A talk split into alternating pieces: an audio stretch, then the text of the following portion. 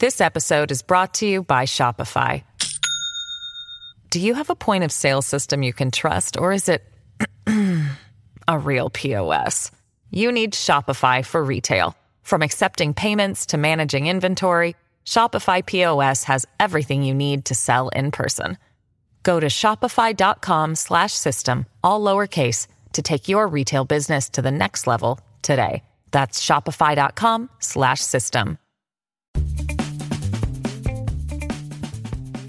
I'm Demian Bulwa. Today on Fifth and Mission, coronavirus cases may be waning in the Bay Area, but suddenly there's a lot for people and families to think about. Within a matter of days, children ages 5 to 11 could begin getting vaccinated, meaning many could be done with their shots by the end of the year.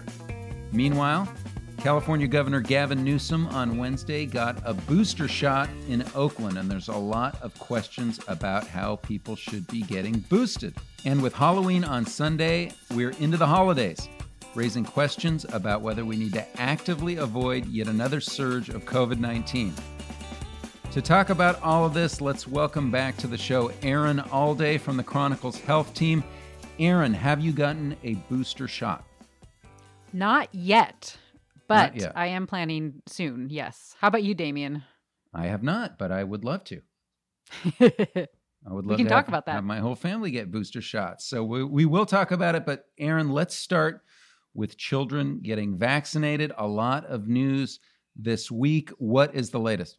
So the latest is that a, a key ad, uh, FDA advisory panel, so they're the group that kind of looks at all the data and tells the FDA what they should do about vaccines.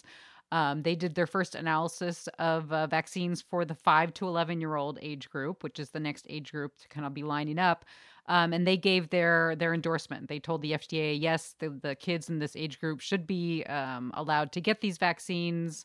Um, and that was that that basically triggers now a regulatory path where it will now go the FDA you know is likely to to go along with what this panel said sometime within the next couple of days um, and then after that the CDC takes it up and once the CDC kind of gives their stamp then you pretty much immediately you've got doctors and other providers will start giving out those shots So that's like next Thursday or Friday.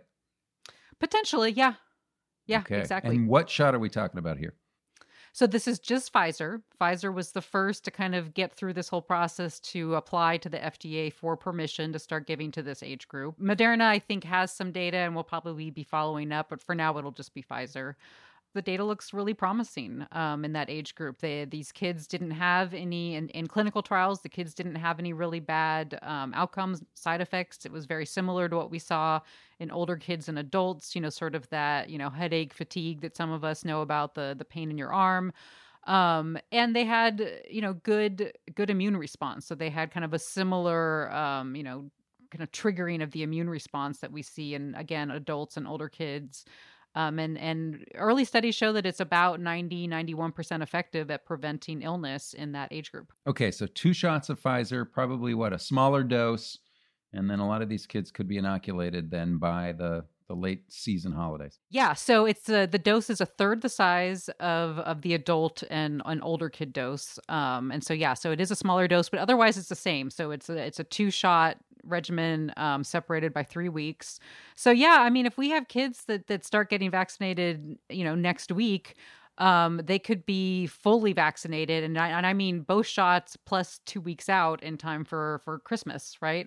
Which would be great if families are thinking about travel, if they're thinking about getting together with you know grandparents and great grandparents and cousins and doing sort of large events. I think that that will give a lot of families a lot of reassurance. All right, you started to talk about potential side effects, or that at least they've been testing for in these trials. There is that argument you hear out there that the benefit to kids from inoculation is not significant enough to require vaccination that there may be side effects what what are people saying about that what are the doctors saying I think what it comes down to is it's a lot more sort of nuanced question and issue with that age group because this these these kids under age 12 and this goes all the way down to you know 1 year olds you know, have a much kind of lower risk from severe disease, severe illness from COVID. They're a lot less likely to end up in the hospital, to, to end up in the ICU. We have far fewer deaths from COVID in that age group compared to other age groups.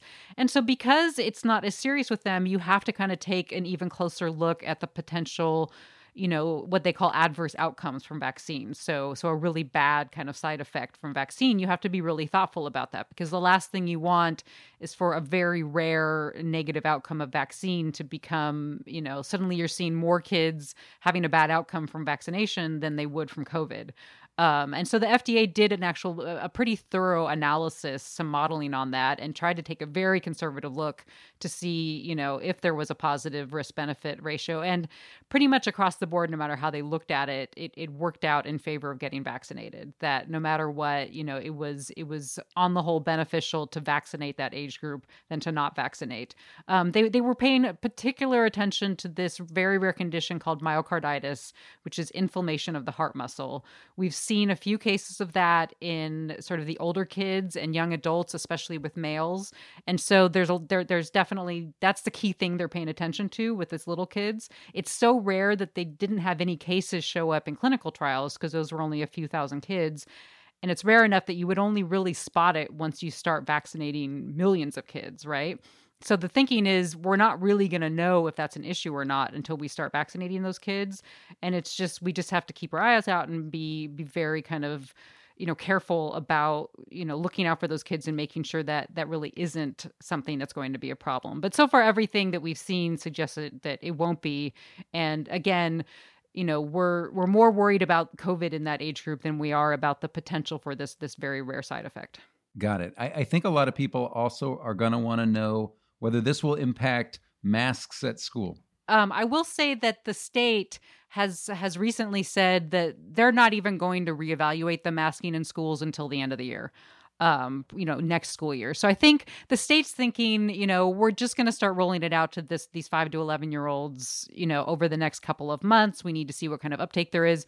In the meantime, we could potentially be in another winter surge situation. We don't know what transmission. So I get the feeling they don't even want to start talking about that until they just feel a lot more stable. They have some more consistent data and they know kind of what they're going to be looking at in the long term. And masking, I mean, I think part of what we're seeing in California is masking really works in the schools. We're not seeing outbreaks. We're not seeing schools have to close, have to shut down. Um, the masks seem to be doing, you know, a pretty good job of keeping those cases low in the classrooms, which which lets kids keep going to school.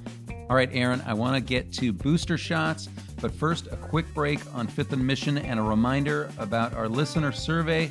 We've gotten some great feedback so far, but we still want to hear from you at sfchronicle.com slash survey.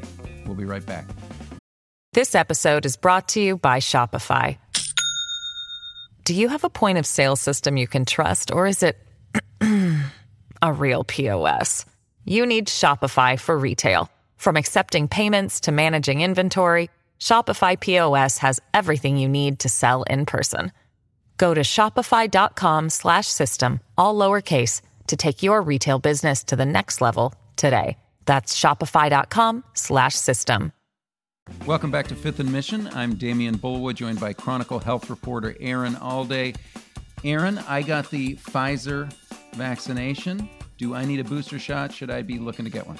So you do not need a booster shot, and probably it would be premature for you to get one. Um, right now, the people that it's there's kind of two groups that are are really authorized for boosters right now and there's one group where it's recommended they're told you should get a booster and that's people who are 65 and older people who live in like nursing homes and other congregate settings um, and people who are 50 um, and over who have serious um, medical conditions, underlying medical conditions. And then there's a second tier that they're saying you can get a booster. You're eligible for it. If you want to get one, you should get one. And those are frontline workers and sort of people who may be at high risk of exposure. So so I don't think that you would necessarily meet any of those criteria.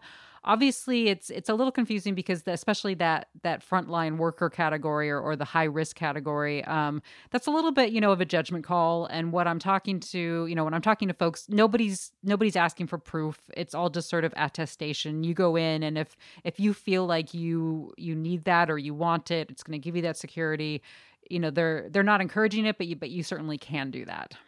All right, there is a lot of confusion though, right? I mean, where do we stand on this, and why are public health folks and the governor on Wednesday sort of pushing boosters right now? Yeah, it is super confusing. Um, and you know, frankly, the there's a lot of, of of critique now of how this played out on the federal level. Um, there was a lot of sort of, you know, several weeks of, of different messages coming from the president's office, the White House, coming from the CDC, coming from the FDA, just very public disagreements. Um, and then, of course, we had the Pfizer boosters approved first, and then we had you know Moderna and Johnson and Johnson not until a few weeks later. So for a while there, it was just I mean, there was just so much nuance. It was really hard for people to understand who needed them and also to understand if they really were important or not. And so I think what we're seeing now is it's it is simpler in the sense that, you know, basically any anybody who got Johnson and Johnson should get a booster. Just done and done. If you got johnson and johnson get a booster. It doesn't matter what kind. It doesn't have to be another johnson and johnson. The whole mix and match thing is totally fine now. So that's why governor newsom he he went ahead and got a, a moderna booster. He had been vaccinated initially with johnson and johnson. As for the other ones you know it's it's just hard because the, the messaging has been so confusing. I think we're trying to make it simple. And what I'm I'm hearing from a lot of public health folks is they're very concerned now because especially in those high risk groups that 65 and older and the people with underlying conditions, they're kind of confused enough or just not getting the urgency that they're not getting boosters. And so San Francisco for example just told me that only 20% of their 65 and older population has gotten boosters, which is kind of not great coming into what could be another surge because those older adults definitely have waning immunity um, and they could end up becoming infected and end up in the hospital. They could end up with very, you know, serious illness. They are protected still. Um, the vaccines hold up actually really well but you know they go from about like 90% protection against hospitalization to 70 60% protection. You know that's not an insignificant loss and that does put that group back at risk especially if we're coming into the holidays. They're going to be going out and about more and mixing you know with with other kind of group with other groups. Um, and so there's just this real urgency now to just tell people look whatever you've heard if you're 65 and older if you have a medical condition if you're if you're worried if you think you could be at risk for covid go out right now and get that that booster and don't kind of second guess it. All right i want to be clear though when you say the effectiveness is going down a little bit that is the passage of time or that is the the mutation of the virus? That's the passage of time. So our vaccines are actually holding up really well against delta Delta breaks through more. It's it's it's complicated. Delta breaks through more because it is just so infectious. It kind of infects us. It hits us with such a, a high viral load that it just sort of breaks past our barriers but are are the actual kind of recipe the, the makeup of the vaccine holds up just fine against delta. So that's that's not the issue. The issue is that we are actually there is some waning of immunity. So those vaccines are sort of fading. They're losing a little bit of their effectiveness over time. And so we need that third dose to kind of get that that back up where we want it to get those that protective level back up where we wanted it before Okay, Erin, let's switch gears here to the holidays, the winter. Last winter was really bad. I mean, we had this surge that eventually led to a lot of cases and a lot of deaths, and it was a terrible time that really set us back. Are you concerned, and are doctors concerned about this season? Yes and no. Um, nobody I talk to, I talk to, thinks that this year is going to be anything like last year. So last year was awful. I mean, it was just we had, I think a third of all the deaths in California happened in a two month period um last year. So in in like december january so i mean this year too. So a third of every covid death in california happened in just two months over last the last winter surge. So nobody's expecting that. Our vaccination rates are just are just too high. I mean it's great but they you know they just are too high. I mean san francisco is is on the verge of reaching 80% of its total population fully vaccinated and so that's just a dramatically different situation than we were in last year um, that being said, you know, I think everybody's sort of bracing for some kind of uptick in cases. Um, and we just, the problem is we don't know what that's going to look like. We don't know how that's going to play out. Last year was so bad. We were so badly burned. Um, and we've, you know, we've never been in this situation before with a very highly vaccinated population, but we will have Delta, but we will have, you know, last year we had people not gathering at all, right? I mean, yeah, people were sort of they were getting together for Christmas even though they were told not to. But now we're basically telling people, yeah, you should get together. You should see your family and friends. Um, try to be safe, but go ahead and, and do these things you need to do. And we kind of don't know how that's going to play out. So I think everybody's anticipating that there will be, you know, some kind of surge. There will be some sort of maybe maybe more like a swell in cases. Um, and so we need to be thoughtful about that. But we just, you know, it's just a lot of uncertainty at this point. But sadly, Erin aren't we going to see the biggest effects still in the unvaccinated over over a season like this where people are getting together? You know, I think so. Yes. I mean, that would make sense. Although it's, I think that's a really interesting question because one thing you'll see when a population gets to really high vaccination levels. So I think like Marin County is a good example they're almost almost 100% of their eligible eligible population is vaccinated over 80% of their total population and what you'll see is actually most of their cases now are in vaccinated people but that's just because everybody there is vaccinated um, and so yes we're going to see the worst outcomes still in the unvaccinated groups for sure um, there yeah there, there is no doubt about that but i think one of the concerns is that you know, if we get a lot of transmission, if we don't get good uptake in boosters, that we might see some people who are vaccinated and not boosted, that they might be sort of these casualties from from another surge, that they might, you know, unwittingly end up, you know, infected and end up with with very serious illness.